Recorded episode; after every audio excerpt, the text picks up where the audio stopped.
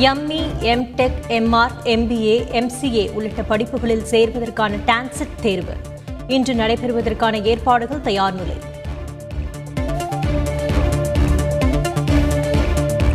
இன்று முதல் விடுமுறை ஜூன் பதிமூன்றாம் தேதி பள்ளிகள் திறக்கப்படுமா தள்ளிப்போகுமா பள்ளிக்கல்வி ஆணையர் வெளியிட்ட அறிக்கையில் பள்ளி திறப்பு குறித்த பின்னர் அறிவிக்கப்படும் என்று தகவல்.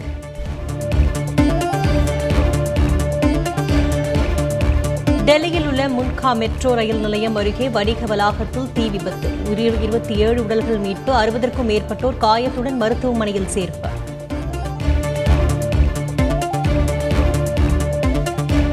டெல்லி தீ விபத்தில் ஏற்பட்ட உயிரிழப்பு குறித்து குடியரசுத் தலைவர் ராம்நாத் கோவிந்த் இரங்கல். காயமடைந்தோர் விரைந்து குணமடைய வேண்டுதல். டெல்லி தீ விபத்தில் உயிரிழந்தோர் குடும்பங்களுக்கு பிரதமர் நிவாரண நிதியில் இருந்து தலா இரண்டு லட்சம் ரூபாய். காயமடைந்தவர்களுக்கு ஐம்பதாயிரம் ரூபாய் வழங்கப்படும் என்றும் அறிவிப்பு. நாட்டின் வளர்ச்சி புதிய உத்வேகத்தை அடைந்துள்ளதாக பிரதமர் மோடி பெருமிதம். உலகின் மிகப்பெரிய நுகர்வோர் சந்தை கொண்ட நாடு இந்தியா என்றும் கருத்து. சென்னையில் வருகின்ற இருபத்தி எட்டாம் தேதி முன்னாள் முதல்வர் கருணாநிதியின் சிலை திறப்பு. சிலையை திறந்து வைக்கிறார் குடியரசு துணைத் தலைவர் வெங்கையா நாயுடு.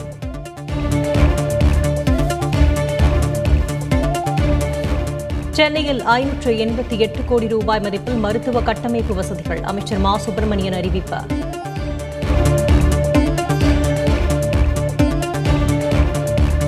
திமுக பிரமுகர் உடலை துண்டு துண்டாக்கி பல இடங்களில் வீசிய கொடூரம். அடையாறு ஆறு காசிமேட்டில் விடிய விடிய உடல் பாகங்களை தேடிய போலீசார். ஹிந்தியை மத்திய அரசு திணிக்கவில்லை என்று ஆளுநர் ரவி விளக்கம். மாணவர்கள் தங்கள் முடிவில் உறுதியாக இருக்குமாறும் வலியுறுத்தல். ஹிந்தி படித்தவர்கள் இங்கு பானிபூரி விற்பதாக அமைச்சர் பொன்முடி பேச்சு. ஆங்கிலம்தான் சர்வதேச மொழி என்றும் உறுதி.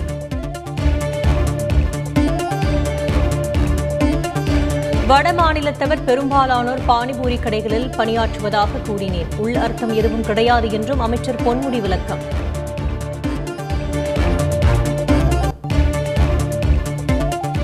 திமுக ஆட்சிக்கு வந்தால் மின்வெட்டும் வந்துவிடும். அதிமுக ஒருங்கிணைப்பாளர் ஓ பன்னீர்செல்வம் விமர்சனம். பேருந்து மற்றும் மின்சார கட்டணம் உயர்கிறதா? அமைச்சர் கே என் நேரு விளக்கம்.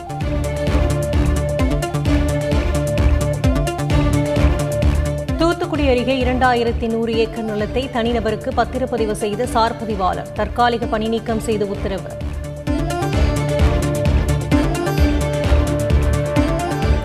தமிழகத்தில் ஐந்து நாட்களுக்கு பல்வேறு மாவட்டங்களில் கனமழை பெய்யும். சென்னை வானிலை ஆய்வு மையம் தகவல். காஷ்மீரில் வெப்ப அலையால் சுற்றுலா பேருந்தில் தீ விபத்து. நான்கு பேர் உயிரிழப்பு இருபத்தி இரண்டு பேர் படுகாயம். साहब भाई वहाँ मत जा यार नया बीच में भाई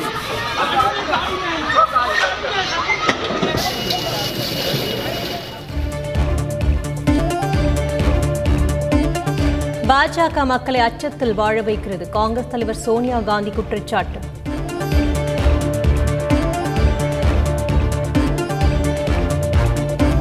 இலங்கை பிரதமர் ரணில் விக்ரமசிங்கேவுக்கு பத்து கட்சிகள் எதிர்ப்பு ராஜபக்சே கட்சி எம்பிக்களின் ஆதரவுடன் பதவியில் இருப்பார் என்று தகவல்